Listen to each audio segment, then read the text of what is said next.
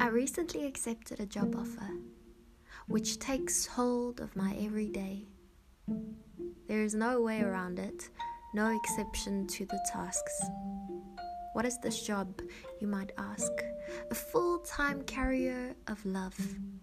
Yes, love. Consider all of the above.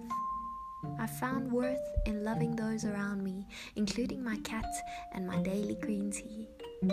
Gratitude is ceasing me, teaching me that love is one task that continues to fill you up until words overflow the brims of my being. Seeing this as a full time career, I adhere to what it asks me, letting it steer my heart, my mind, removing all the masks I often try to hide behind as I find that it keeps me from loving fully.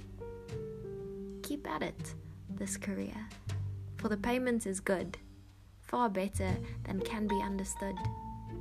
Here's a letter to you, to me, employing its employees far and wide.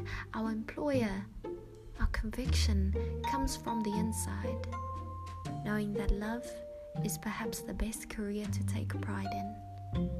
If not the